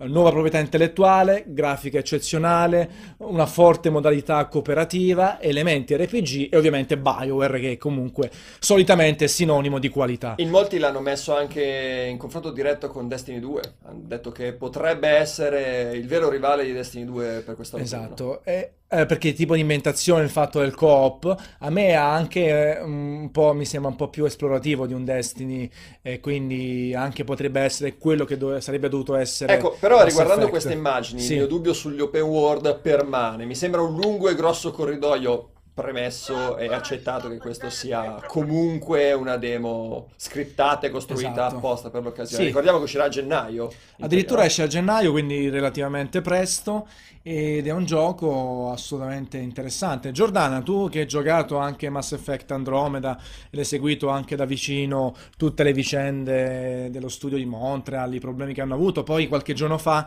eh, Kotaku, giusto, ha, ha parlato Sì. un po' di tutte le problematiche eh, che hanno un po' attanagliato il gioco in termini di motore grafico, di cambio di direzione artistica, tanti problemi. Come lo vedi tu, Giordana? Tu mi sembra che tu, eh, dopo la conferenza Electronic Arts, eri abbastanza negativa o comunque non così eccitata da- da- dal gioco, però dopo averlo visto invece in azione, come ti sembra? Eh, no, allora continuo a essere un po', un po' poco convinta eh, per svariati motivi. Prima di tutto perché non mi piace, eh, almeno non apprezzo questa deriva che stanno prendendo tanti altri titoli, eh, compreso Anthem, del open world giocabile con un uh, tot di amici in coop in squadra eh, quasi a voler dire se non lo fai così un gioco non sei nessuno. È la stessa cosa che proporrà eh, Far Cry 5, quindi una mappa open world giocabile in multiplayer con gli amici, cosa che ha fatto Wildlands poco fa. Eh, sembra che sia diventato quasi un po' lo standard per farsi notare sul mercato. Eh, il fatto che poi la mappa appunto eh, venga dipinta come grandissima, come open world, ehm, starei attento a presentare un gioco in questi termini dopo che quest'anno è uscito, anche se è un gioco molto diverso, eh, Breath of the Wild, perché se vuoi fare lo scontro diretto con la mappa open world, vai a, a battere il muro, vai a, vai a, battere il muso su quel muro lì. Ehm, e quindi, insomma, mi sembra un confronto abbastanza così impari. Eh, e poi c'è un fattore che però è eh, estremamente personale, che riguarda appunto le vicissitudini di Mass Effect Andromeda, è logico che, eh, è bene precisarlo, i team di sviluppo non sono gli stessi, come hai detto giustamente tu, eh, però io di BioWare non mi fido più, nel senso che, eh, cioè, che sia stato un, un team... Farti... No, non è bastato un gioco, però ehm, che sia stato un team, che ci, abbia, che ci, abbia, lavorato un team o che sia stato un altro, il concetto è che eh, è stato... Che BioWare è un altro, un ennesimo studio di sviluppo che ha eh, ceduto al soldo facile parlando di Mass Effect Andromeda. E quello che mi disturba di più di quel gioco non è il fatto che sia uscito un po' sfortunato, perché io ho visto anche di peggio, non è un, un gioco così eh, drammatico. Il problema è che non è un Mass Effect, o comunque non è un Mass Effect come lo erano, tri- come lo erano le trilogie del, dello studio di sviluppo di Edmonton. Quindi hanno eh, preso una cosa che era finita, una trilogia amata, che se ne stava lì tranquilla, hanno strappato di prepotenza il nome di Mass Effect hanno fatto una roba eh, più sul, sembra quasi fatta su ehm, un apprezzamento del pubblico piuttosto che un, uh, un, un gruppo di opinioni del, dei giocatori medi, hanno, fatto, hanno tirato fuori questo gioco, gli hanno appiccicato il nome di Mass Effect e poi hanno detto hey polli, qua c'è un nuovo Mass Effect, compratelo tutti. E a me questa cosa mi infastidisce parecchio e spero di non doverne parlare domani eh, mh, con God of War, ma se va tutto come andrà, come immagino andrà, mi sembra Vabbè, quindi adesso abbiamo, possiamo fare questo discorso. Possiamo già leggere Giordana Però, come per... la, la, critica del gruppo, esatto. quindi, quindi no, critica, critica no, però comunque parlando di Anthem, insomma, ha tanto, ha, per, per, dal mio punto di vista, ha tanto da dimostrare. Ehm, Un'altra cosa, poi passo la parola ad Andrea, eh, che mi fa sempre ridere delle presentazioni dei giochi dove ci sono altri giocatori online, sono queste fasi bellissime scriptate dove ci sono ovviamente attori che si parlano tra di loro, simulando quello che dovrebbe essere una chat vocale tra giocatori e tra amici che entrano in partita, quando sappiamo che in realtà se tutto va bene ti trovi qualcuno che entra in partita o un tuo amico che ha, al massimo tipo ti rutta nel microfono. E trovo che sia una cosa sempre molto divertente, che dà un'idea peraltro molto sfalsata di quello che dovrebbe essere un, un gioco. Io mi ricordo quando avevano presentato The Division c'erano tutte queste chat vocali con gli attori tutti seri, andate di qui, copritemi a destra, eh, rimanete riparati sul fianco sinistro e poi, se, e poi giochi e ti rendi conto che non è proprio come l'avevi sentito. Bisogna vedere poi anche però Bioware come intende introdurre la chat vocale, perché potrebbe seguire l'idea di Destiny e quindi limitare il party semplicemente agli inviti o addirittura seguire... Assolutamente. Sì, anche perché... Way Out, eh, non ha... Certo. Per, No. per me la chat vocale è una di quelle cose che, eh, poi finisco, eh, mi, mi tiene sempre un po' distante dal giocare multiplayer. L'altro giorno racconto questo aneddoto e poi passo la parola. Il mio fidanzato stava giocando a Titanfall e gli è entrato in partita una persona che stava ascoltando Britney Spears fortissimo, suppongo in camera da letto. E, mh, sono le cose che ti scoraggiano molto dal giocare multiplayer. Vabbè, però comunque alla fine eh, devi veicolare il messaggio, è una conferenza, non è che ti puoi permettere di far sentire rutti o altro, deve essere tutto perfetto, talvolta quando è troppo penso alle presentazioni di Kinect, eh, Move e compagnia, lì sono di una finzione clamorosa. Andrea, allora, ehm, Giordano ha parlato appunto che è uscito Breath of the Wild e quindi ha ridefinito un po' tutto in termini open world. Innanzitutto c'è da dire sicuramente che Anthem è in sviluppo comunque già da un bel po', anche come semplicemente come eh, pitch, quindi come idea e struttura. E poi comunque un gioco come Horizon, che può essere piaciuto o meno, ha fatto un tipo differente di open world ed è comunque stato apprezzato alla grandissima, anche se Sì, poi sì. forse a livello qualitativo è ben inferiore come struttura rispetto a Zelda. Eh, tu Andrea che hai giocato poi tutti questi open world, eh, ti fa paura questa parola, questo concetto, questo genere? Ma mi fa paura, mh, più che altro mi fa paura mh, eh, questa fascinazione per la- per l'aspetto grafico di Anthem che secondo me, come diceva prima Tommaso, è candidato veramente tantissimo al downgrade perché io non, non credo che quel livello grafico sia eh, accessibile a questa generazione di, di console di hardware. Siamo veramente fuori dai, dai limiti e dalle dalle capacità. Eh, detto questo, quindi, eh, già su- subodorando una certa delusione, una certa discussione che ci sarà sotto questo punto di vista, sono mediamente curioso perché comunque mi sembra che ci sia una discreta, forte componente action che non è esattamente il pane quotidiano di, eh, di BioWare. Le sezioni action di Mass Effect, secondo me, sono la parte peggiore del gioco, eh, le sezioni di combattimento. E quindi eh, m- mi tengo una- mi tengo un moderato interesse perché comunque l'ambientazione è molto intrigante. Eh, però non mi, non mi faccio travolgere perché eh, appunto temo che sia, sia troppo bello per essere vero in, Quindi in siete un po' tutti sintesi. quanti timorosi di essere delusi o per il comparto tecnico, per il gameplay, per l'integrazione cooperativa e tutto. Eh, non sarà un nuovo Mass Effect in termini di esplorazione, secondo me, c'è quel concetto di esplorare mille mondi, secondo me è fuori discussione per una questione proprio economica e di realizzazione. potrebbero anche decidere di strutturare a micro pianeti o micra- micro aree Come ha esplorabili. fatto un po' Destiny, che Esatto. forse col secondo capitolo finalmente comincia a avere delle dimensioni sensate, anche se poi è stato super apprezzato Destiny, c'è gente che veramente ci ha giocato tantissimo. Chiuderei il discorso, però eh, volevo lanciare anche un servizio dedicato, curato proprio da, da Giordana e doppiato alla maniera da Magico, così facciamo anche il punto complessivo e generale su Anthem.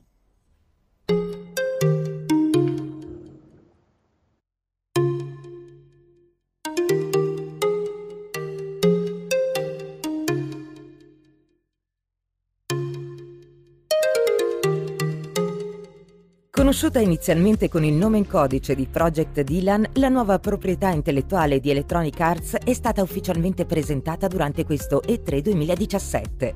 Sviluppato dal team di BioWare Edmonton, già artefici della trilogia originale di Mass Effect, il titolo si propone come un vasto open world con un'ambientazione sci-fi dai toni distopici. In questo universo l'umanità è minacciata da innumerevoli pericoli e solo gli uomini e le donne più avventurosi, i freelancer, hanno il coraggio di esplorare il mondo al di fuori delle città fortificate. Per farlo vengono utilizzati pesanti esoscheletri muniti di jetpack. Ognuna di queste armature possiede diverse caratteristiche a seconda del modello, elemento che fa supporre una possibile sostituzione del sistema di classi in favore di una gestione semplificata del proprio personaggio. Sia nel trailer che nella sessione di gameplay il reale protagonista era l'ambiente esterno, tanto variopinto e popolato nelle città quanto lussureggiante e selvaggio fuori dalle mura. Da questo punto di vista il lavoro fatto dagli sviluppatori lascia davvero senza fiato e la dimensione delle mappe sembrerebbe davvero imponente. Le novità però non si esauriscono qui, perché tutte le missioni intraprese nel vasto mondo di gioco potranno essere portate a termine anche in compagnia di altri freelancer, fino a raggiungere un team multiplayer composto da quattro giocatori. Anthem sembra insomma un titolo davvero ambizioso. Per avere conferme sulle sue effettive qualità non resta che aspettare l'uscita prevista per il 2018 su Xbox One, PlayStation 4 e PC.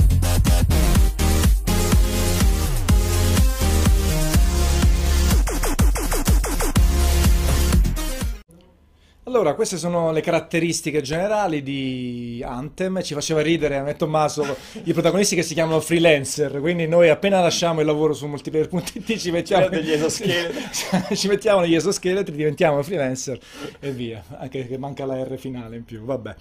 Allora, questo è quanto. Sicuramente si vedrà eh, su Anthem eh, qualcosina nelle prossime settimane e mesi. Dovrebbe arrivare anche un altro articolo in realtà dai nostri inviati a Los Angeles. E come, come dire, rimarremo lì in attesa di capire se davvero è quello il gioco, eh, se ci sarà downgrade, anche se poi siamo arrivati a un punto che per me a fare ancora oggi downgrade, non, non rendersi conto che fa una roba del genere fa È malissimo. devastante. Quindi, Ubisoft c'è già passata. Eh, esatto, c'è, passata Ubisoft, ci sono passati anche CD Projekt, nonostante poi The Witcher sia strabello graficamente, soprattutto su PC. Quindi boh, spero che il gioco sia quello. Ecco. C'erano dei dubbi in chat sulla data, ma confermiamo che per ora è fissata a gennaio del gennaio. 2018. Quindi vediamo un attimino. Ehm, però ci sta anche che venga Sì, posticipato. per- Però ricordiamo che se l'hanno messa a gennaio vogliono buttarlo fuori entro quest'anno fiscale. Certo, Sappiamo quindi hanno messo a, a consuntivo lì. quotato in borsa, poi è un problema spostarlo più avanti dopo marzo.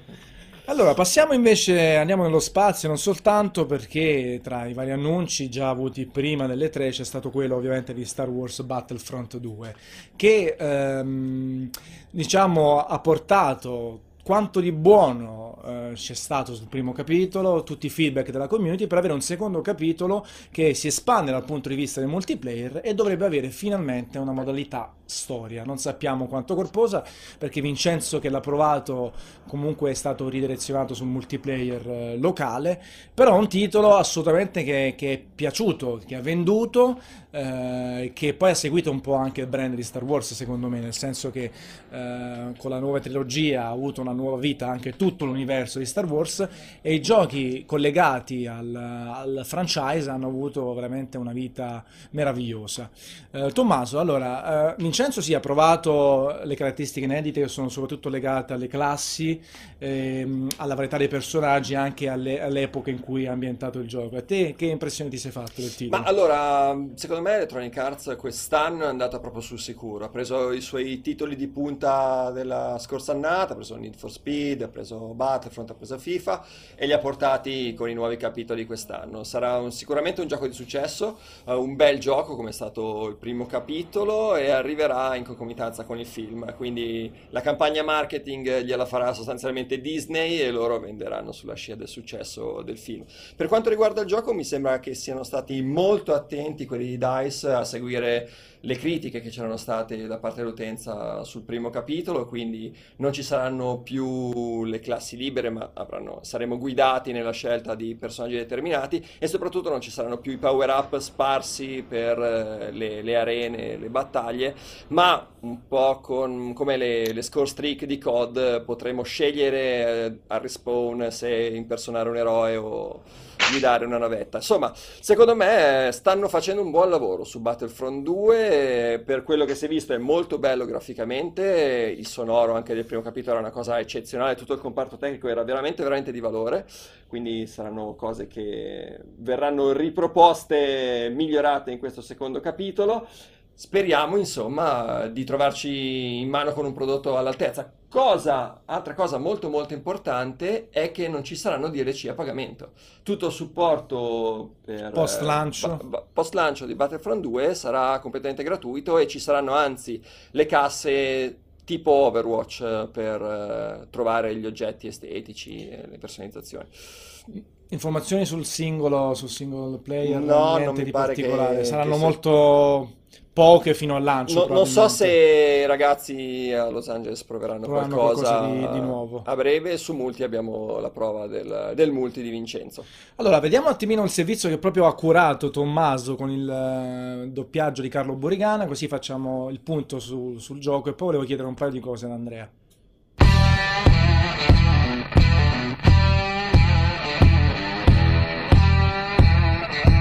La prima vera presentazione al pubblico del gameplay di Star Wars Battlefront 2 all'EA Play di Los Angeles, Electronic Arts ha scelto una delle battaglie più iconiche della trilogia del prequel, l'invasione di Naboo.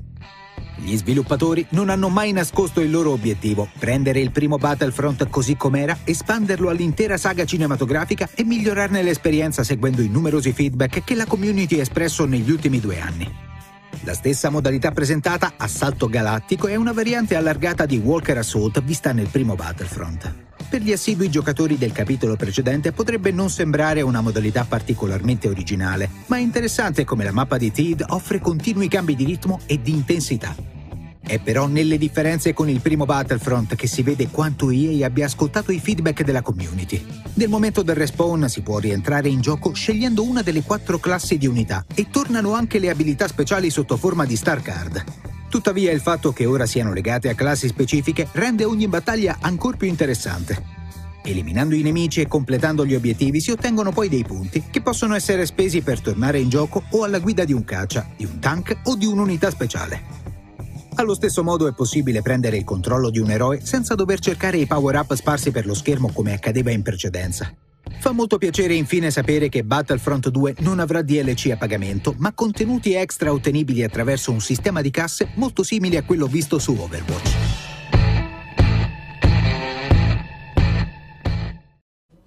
Con questa musica arrembante l'hai scelta tu, Tommaso? No, non ho fatto io il montaggio.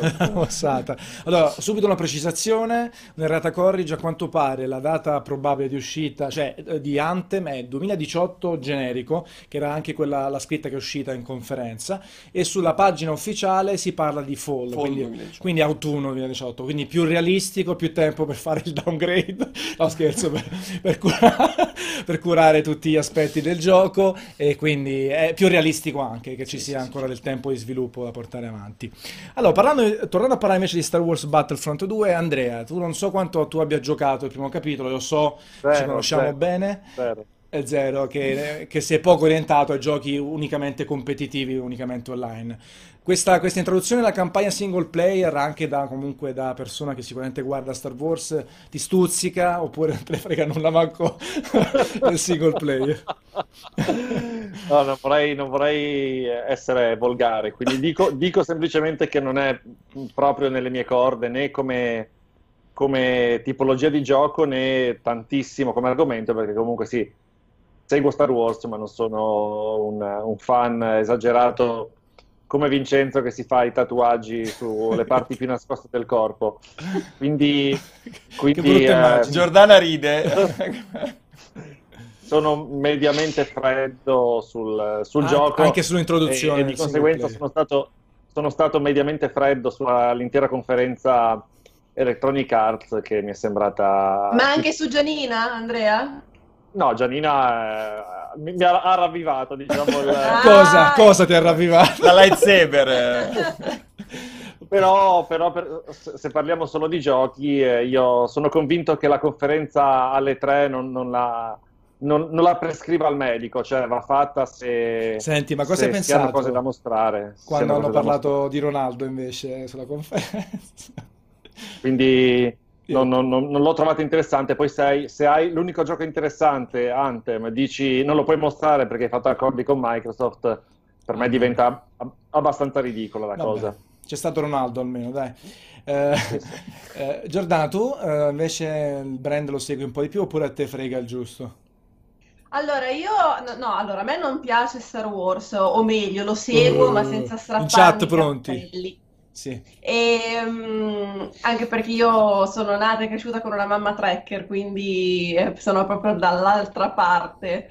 Eh, ho provato Battlefront, però l'ho provato eh, attraverso l'EA Access in un momento molto sfortunato, ovvero il suo lancio, quindi quando non c'era il gioco dentro il gioco sostanzialmente, e poi non ho più approfondito. Però eh, mi piace molto eh, leggere. Ehm, di, di appunto eh, tutti coloro che lo stanno provando in questo momento del fatto che gli sviluppatori hanno aggiunto ciò che il pubblico ha chiesto a gran voce. Questo non può essere mai una, una cosa negativa. Eh, guardando poi quello che è stato giocato, mi ha colpito particolarmente il modo in cui era strutturato la mappa. A me mh, piace molto quando il level design delle mappe multiplayer seguono quella che è eh, il ritmo e l'andamento della battaglia. Qui avendo una, um, una partita divisa in, in, più fasi, si vede proprio come a seconda della fase cambia la struttura della mappa.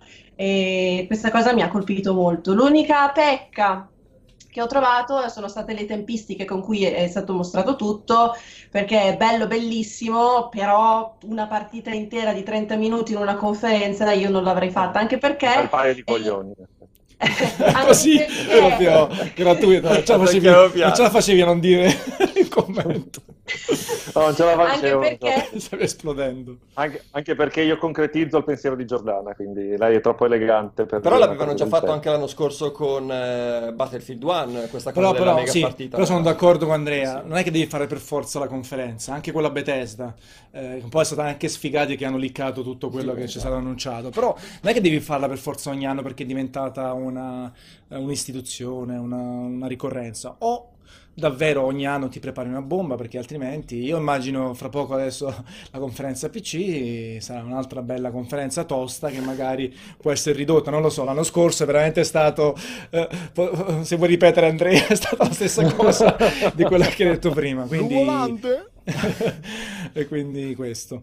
Va bene, allora... No, volevo, sì. volevo dire solo, volevo dire solo una cosa, eh, che il problema poi di questa lunghezza è stata che, ehm, ad esempio, hanno mostrato Need for Speed Payback, si chiama, giusto? Sì, sì. Ehm, dove tutti si chiedevano se l'editor sarebbe tornato ai grandi fasti di Underground e quindi se tornavano le auto con gli assetti proprio da Marelli delle giostre. Questa cosa non l'hanno detta, la conferenza si è conclusa, hanno fatto vedere questo live eh, lunghissimo della partita di, di Battlefront e solo dopo, quando la conferenza è finita, hanno fatto uno streaming con gli sviluppatori per mostrare l'editor di, di Need for Speed, che secondo me era una cosa che aveva più diritto eh, o comunque pari diritto di stare all'interno della conferenza. Tagliavano 15 minuti di Battlefront e mettevano l'editor di, di Credo che il peso delle vendite dei due titoli sia, sia un po' differente. diverso. Io poi io vorrei fare un inciso su Payback, a me proprio dice zero. Ma stai scherzando? A te piace? Va tantissimo, Ma- quelle macchine che escono dai proprio- camion che sei un truzzo clamoroso. Vabbè, però non è argomento di discussione, le parleremo. Allora fare tu la recensione, già pronto? A posto, 10, 10. 11, già fatto, vabbè. Allora, ehm, arriviamo a un titolo largamente atteso, anche in questo caso leakato sia da qualche rivista sia dalla copertina di Game Informer. Assassin's Creed Origin, dopo l'anno sabbatico, ritorna in pista con un titolo per certi versi interessante, per altri non ne parleremo insieme, però direi di lanciare prima il servizio di Raffaele con doppiaggio di Marilè Damaggi.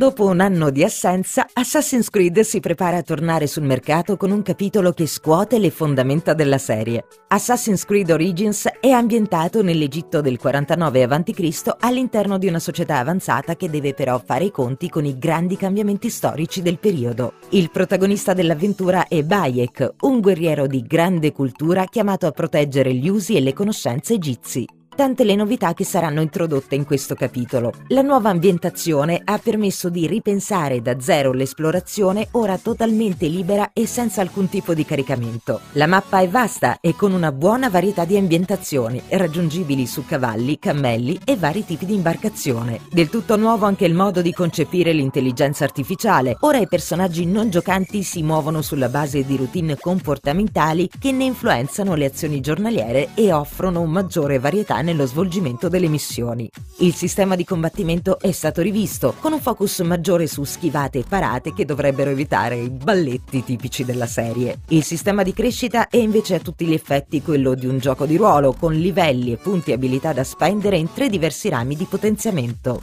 Il comparto tecnico stupisce per un orizzonte visivo ricco di elementi in movimento e tanti dettagli a schermo, anche se le animazioni dei personaggi sono ancora un po' legnose. Assassin's Creed Origins arriverà il 27 ottobre su PC, PlayStation 4 e Xbox One.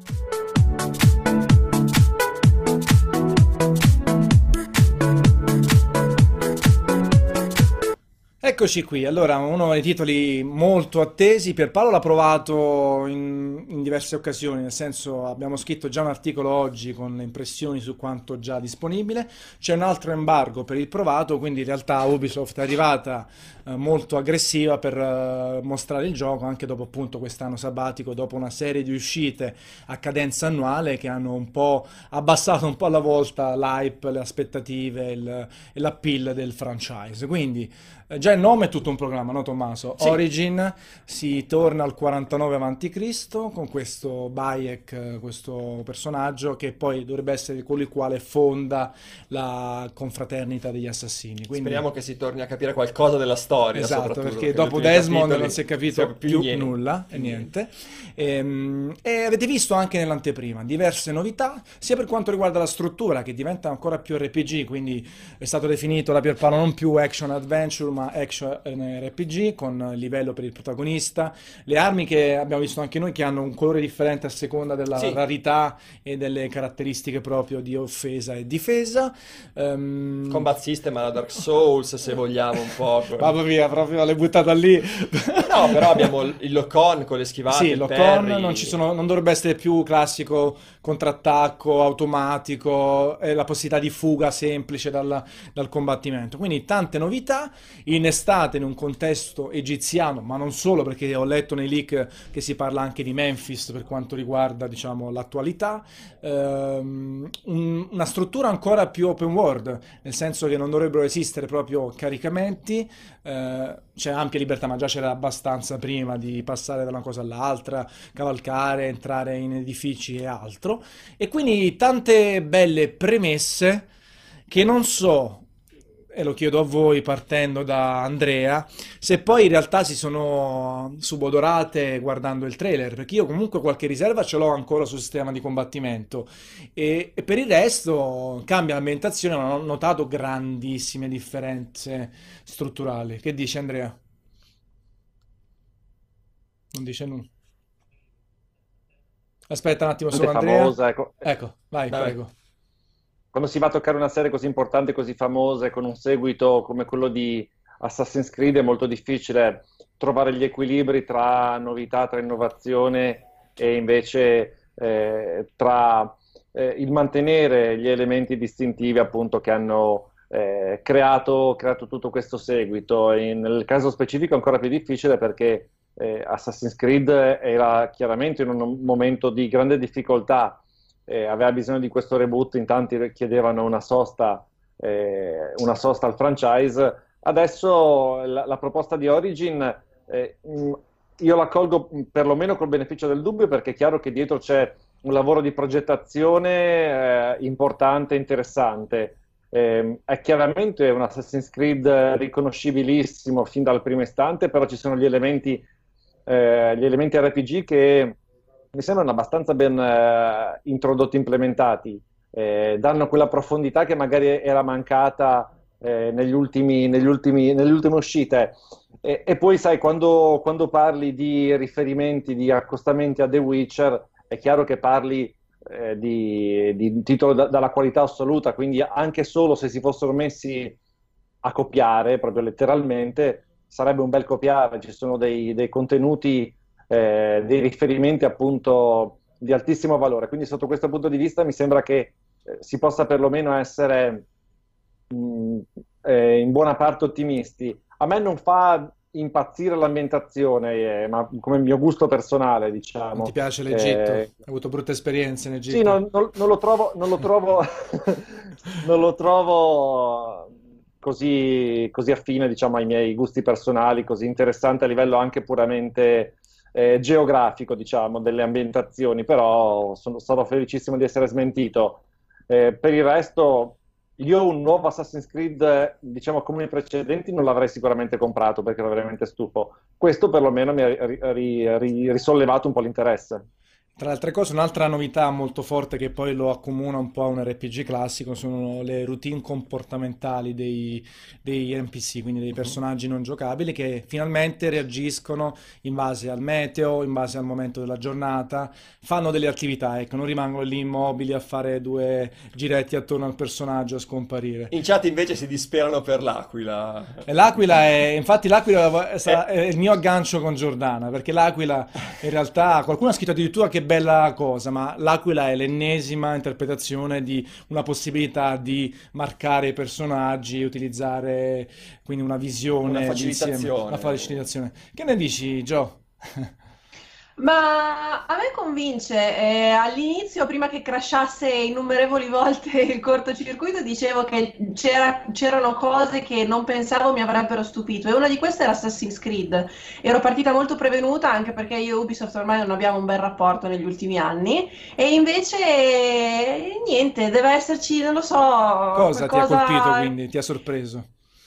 Allora, svariate cose. La prima è che finalmente eh, si vede un Assassin's Creed un po' più rifinito sotto tutti i punti di vista, quasi come se eh, i ragazzi di Ubisoft avessero fatto un po' di eh, esperienza con tutto quello su cui hanno lavorato in, eh, in- eh, ne- negli ultimi anni. Un combat system più rifinito, eh, che magari, non lo so, magari chiede qualcosina in prestito eh, a For Honor. L'Aquila era stata introdotta inizialmente, lo dicevano i ragazzi in chat, ehm, c'è il drone di Wildlands, ma c'è anche l'Aquila di Far Cry Primal, è da lì che credo l'abbiano l'abbiano C'è cicciata anche, fuori. c'è anche il drone di E- Watch Dogs 2, che è identico. e c'è anche il drone di Watch Dogs 2, quindi una cosa che comunque hanno preso, pescato da altri franchise e buttato dentro.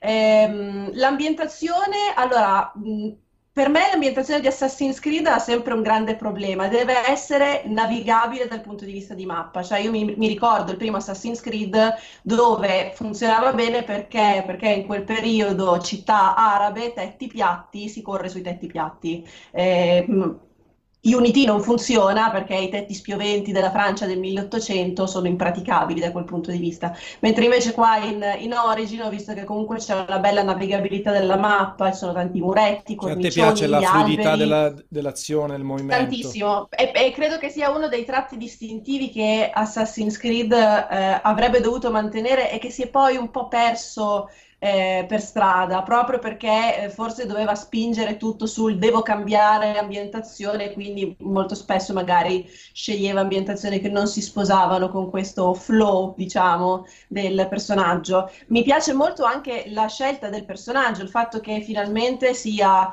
eh, è, sicuramente un, un uomo bello, palestrato, l'abbiamo visto, ma non è uno di quei bellocci alla Ezio Auditore, ha finalmente una sua identità. Ehm, e non è appunto mm, proprio bello nel senso estetico, è Non credi che potrebbe essere proprio anonimo, magari, rispetto eh, No, perché io mi ricordo, almeno per, per il mio gusto personale, forse l'assassino che ha funzionato meglio in assoluto era Altair, che era quello che aveva più eh, mistero, più fascino. Tutti gli altri poi sono stati, dopo Ezio, un po' una, una semifotocopia. Eh, Arnaud non, non mi diceva niente, i gemelli non mi dicevano niente, forse Edward, il pirata. Sì. Ehm, ah, tra l'altro, tra le varie cose che hanno pescato, le, le parti subacquee prese da Black Flag. Quindi, insomma, tutto questo ha riacceso un po' la, Sei la positiva, magia. quindi, allora.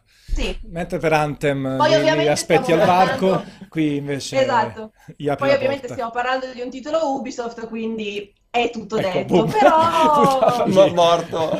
però... No, sono Sei positiva. fiduciosa. Sicuramente l'anno comunque di stacco, quindi aumenta un po' l'aspettativa e, e fa perdonare certe cose. Tu, Tommaso, eh, come ti posizioni Allora, sì, io non sono un grandissimo visto? appassionato della serie. Ok. Eh, Dopo il terzo, veramente ho mollato il colpo su Assassin's Creed perché la narrazione soprattutto era diventata insostenibile. Quindi sono abbastanza fiducioso di vederlo, anche se ci sono delle cose che proprio Non digerisci? non- Del tipo? Le abilità, la freccia ricerca, per esempio, l'ho Sì. trovata terrificante davvero quella cosa. Cosa che, che- che segui l'andamento della Avrebbero freccia? fatto meglio forse a non mettere una cosa del genere anche perché molto probabilmente è solo un placeholder per, per dire abbiamo anche le abilità di Speriamo. questo tipo, speriamo. Altrimenti puoi, puoi seguire tutte le frecce, i proiettili. Anche, in realtà anche l'aquila, secondo me spezza un po' l'azione. Anche Che arrivi in un punto, ti fermi, fai girare l'aquila, che bene o male viene ignorata a quanto pare da tutti gli altri. Sì, pi- più che altro la accomuna troppo alle altre produzioni Ubisoft, secondo me. Nonostante Giordana Lami, quest'Aquila, io preferirei, nonostante eh, questo sia un titolo chiaramente di Ubisoft, avere una produzione con un'identità propria. E questo mischioni di cose, lei diceva il combat system di For Honor. Sì, i diventa droni, un po' un déjà vu, ecco. Diventa, esatto, qualcosa di già visto che su una serie importante come Assassin's Creed, secondo me,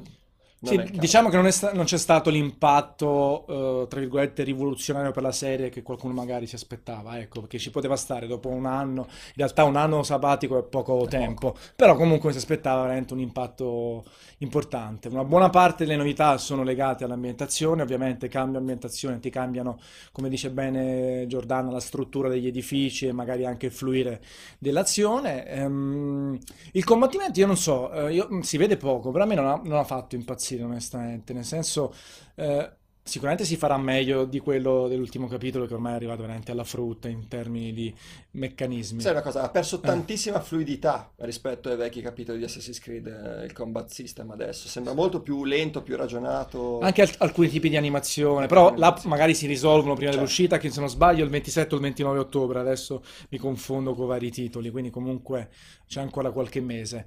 Eh, Però è un titolo che dovrà dimostrare tanto, che secondo me verrà perdonato da una parte dei giocatori perché appunto si è saltato un anno, però tanti altri, qualora dovessero ravvisare troppo déjà vu in termini di titoli Ubisoft e in termini della serie... Sarebbe Non un so, problema. sarebbe un bel problemuccio, ecco, da questo punto di vista. Staremo a vedere Io tanto credo al- se, Sì, se posso aggiungere, qua- parlando della pausa dell'anno sabbatico che si è preso, io non so se effettivamente questo anno è servito eh, tecnicamente al team di sviluppo per lavorare sul titolo. A me eh, sembra quasi che fosse più una pausa tattica, qu- quasi una mossa di marketing. Eh, si dice spesso che altre saghe come ad esempio Call of Duty, ah no, perché è un'uscita all'anno dovrebbero prendersi una pausa.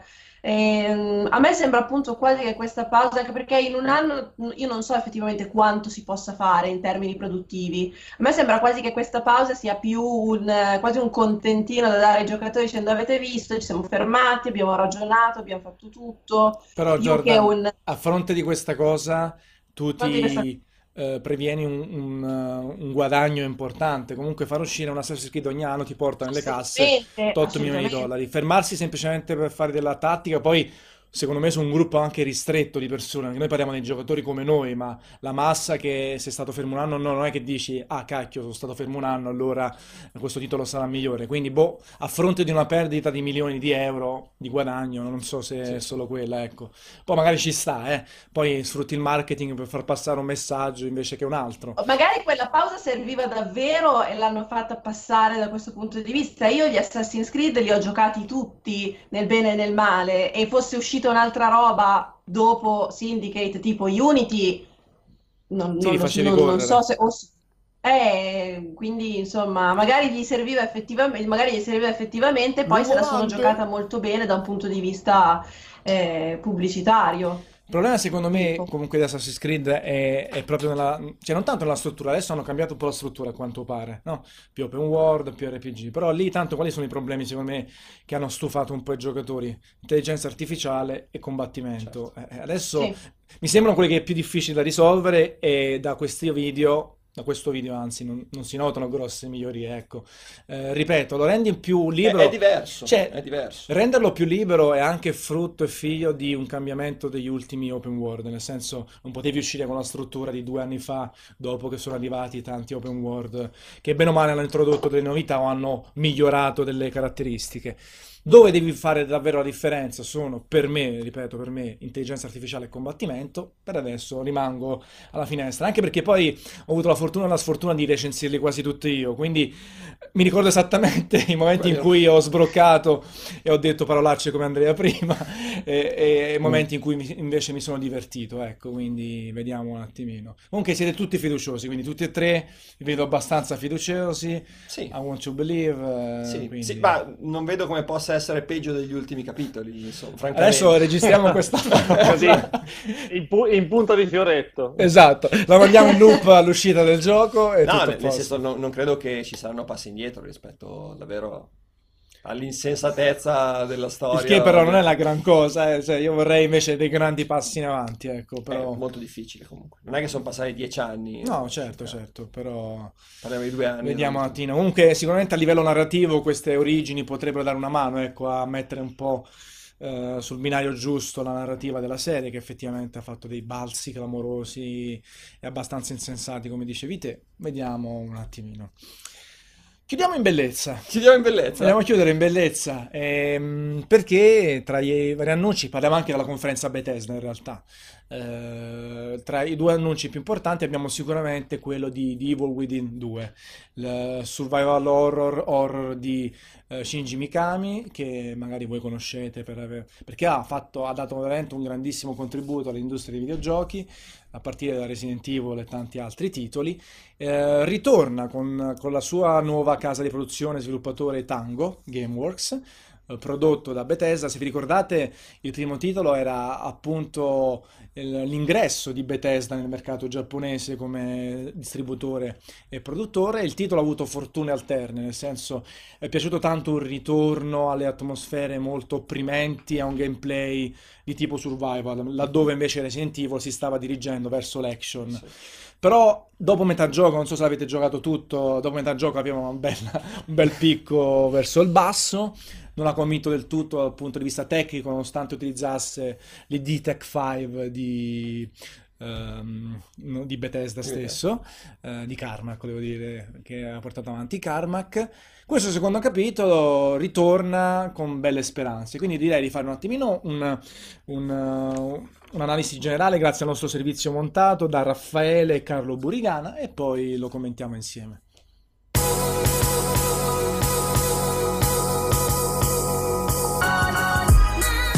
Dopo una lunga attesa e qualche indiscrezione, The Evil Within 2 è stato finalmente annunciato durante la conferenza Bethesda delle 3 2017. Il protagonista sarà ancora una volta il detective Sebastian Castellanos, impegnato a esplorare la misteriosa Union, una città nata dalla mente della figlia Lily scomparsa anni prima. Torna anche l'ex collega di Sebastian, Judy Kidman, con la quale si potrà interagire attraverso il cosiddetto comunicatore, uno strumento che permette di rimanere in contatto con il mondo reale e di avere la meglio sulle molteplici sfide che si nascondono negli angoli bui della fatiscente città. Il team di sviluppo punta infatti ad abbandonare, almeno in parte, la linearità del primo episodio in favore di un approccio che di tanto in tanto lascia spazio all'esplorazione e al completamento di missioni secondarie. Il gameplay pesca a piene mani dall'ascito di Resident Evil 4, ma in un contesto ancora più violento e capace di toccare anche delle corde psicologiche, oltre che quelle puramente splatter. Anche il comparto tecnico sembra migliorato, nonostante venga utilizzato lo stesso engine del primo capitolo. L'uscita di The Evil Within 2 è prevista per il prossimo autunno, su PlayStation 4, Xbox One e PC.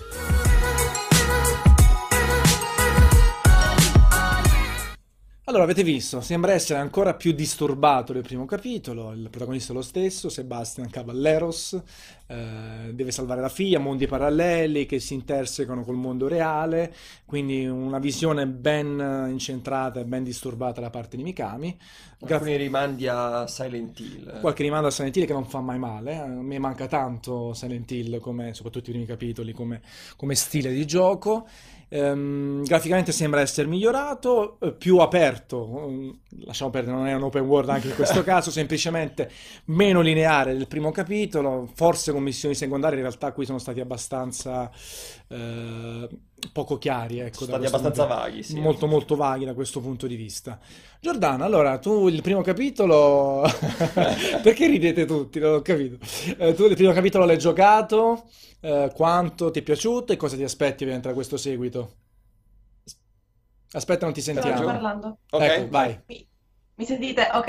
vai. Io il primo l'ho giocato poco e con molta difficoltà perché io sono una di quelle, essendo donna ovviamente, sono una di, di quelle giocatrici che pare parecchio fifona. Sì. Eh, oggi guardavo il trailer del secondo e, e mi, mi faccio sempre molto ridere da sola perché guardo i trailer e dico: Ah, bella questa cosa, bella quest'altra. Ad esempio, mi ha colpito tantissimo il, il mostro fatto con le gambe di manichino e il corpo fatto con le vecchie, fo- le vecchie macchine fotografiche. Credo che ci sia anche in una- un'immagine promozionale che è bellissimo.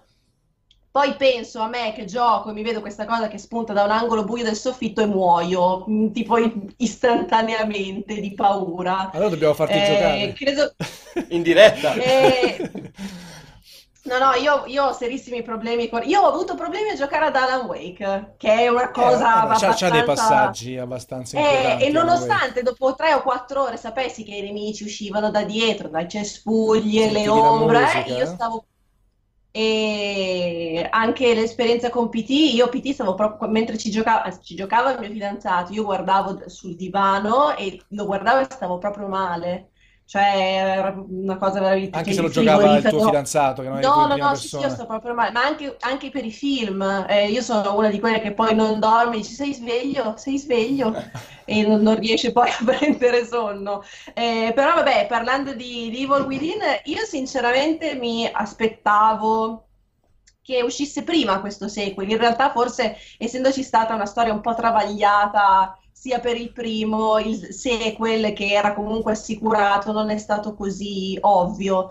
Eh, mi piace molto la domanda che si è fatto Umberto all'interno dello speciale che ha scritto, e lo, dicevi, lo dicevate giustamente voi in studio, eh, Evil Within è uscito in un periodo in cui Resident Evil prendeva una direzione totalmente action. Viene da chiedersi adesso che Resident Evil ha fatto un passo indietro ed è tornato a un tipo di horror più classico e più survival, che cosa, che cosa farà appunto Evil Within 2 come risposta. No, io ho tanta fiducia in Mikami, anche se lo vedo un po' fuori al tempo, eh, nel senso anche... È, è fermo agli anni Sì, 2000. pa- parlando con lui è capitato, ho avuto fortuna col traduttore ovviamente, quindi sai, questi bei dialoghi impersonali. Quindi hai parlato col traduttore, in realtà, che Esatto, sua di che ha filtrato tutto, però è chiaro che è appunto rimasto un po' un'altra epoca, però non so eh, appunto qu- quanta gente sia ancora ricettiva con un modo di fare videogiochi come quello di Mikami, però sicuramente lui davvero ha, ha messo dei paletti importanti Ma nella storia c'è, dei c'è sempre videogiochi. nicchia per i nostalgici.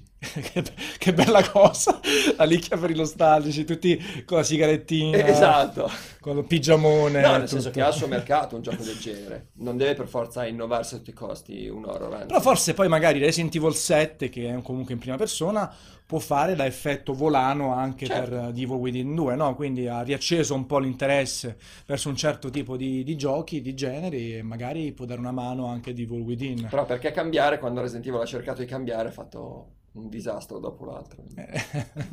Eh, Fa, esatto. fa bene Mikami, insomma. Andrea, tu, tu che comunque sei un estimatore, soprattutto del Mikami giovane, di quando faceva i Resident Evil e così via. Sì, sì, sì, a me i Resident Evil sono piaciuti tantissimo, il 4 secondo me è un capolavoro proprio della, della storia del videogioco, Ehm, che tra l'altro ha, ha dato una direzione ai, ai titoli in terza persona che poi è stata ripresa negli anni successivi, quindi sicuramente una pietra miliare. Adesso sono titoli, come dicevate voi, eh, molto più di nicchia e non, non certo destinati a muovere le, le grandissime vendite. Poi è un po' difficile parlare di un trailer che in, in grandissima parte è composto da sequenze non giocabili in computer grafica, non c'è molto di- di- su cui discutere, non c'è molta ciccia, quindi ci stiamo un po' arrampicando sugli specchi. Speriamo che la trama sia bella, poi per il resto che mantenga appunto durante la, tutta, la, tutta la sua durata un, un livello di intensità un equilibrio eh, sufficiente, a differenza del, del primo che appunto aveva questa seconda parte abbastanza problematica, poi per il resto se, se, se farà un po' più del compitino di sicuro eh, centrare il bersaglio, ovvero farsi piacere dai, Da dai fan del genere. persone.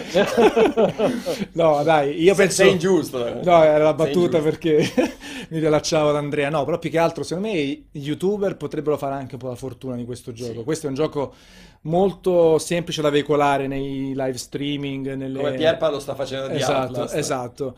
E quindi anche su scala mondiale magari tanti youtuber potrebbero giocarlo e quindi dare una certa visibilità che magari non riusciremo a dare noi giornalisti perché, perché è così, perché appartiene a un genere un po' di nicchia. Tu volevi dire qualcosa, Tommaso? No, stavo leggendo la chat e ci chiedevano fino a che ora andiamo avanti. 5 minuti e stacchiamo perché poi c'è la mitica conferenza PC che va preparata. Allora, a- Sì. a, proposito della conferenza PC, non so se volevi chiudere il discorso di, di Evil Within prima. No, volevo parlarne un'altra mezz'oretta sul gioco.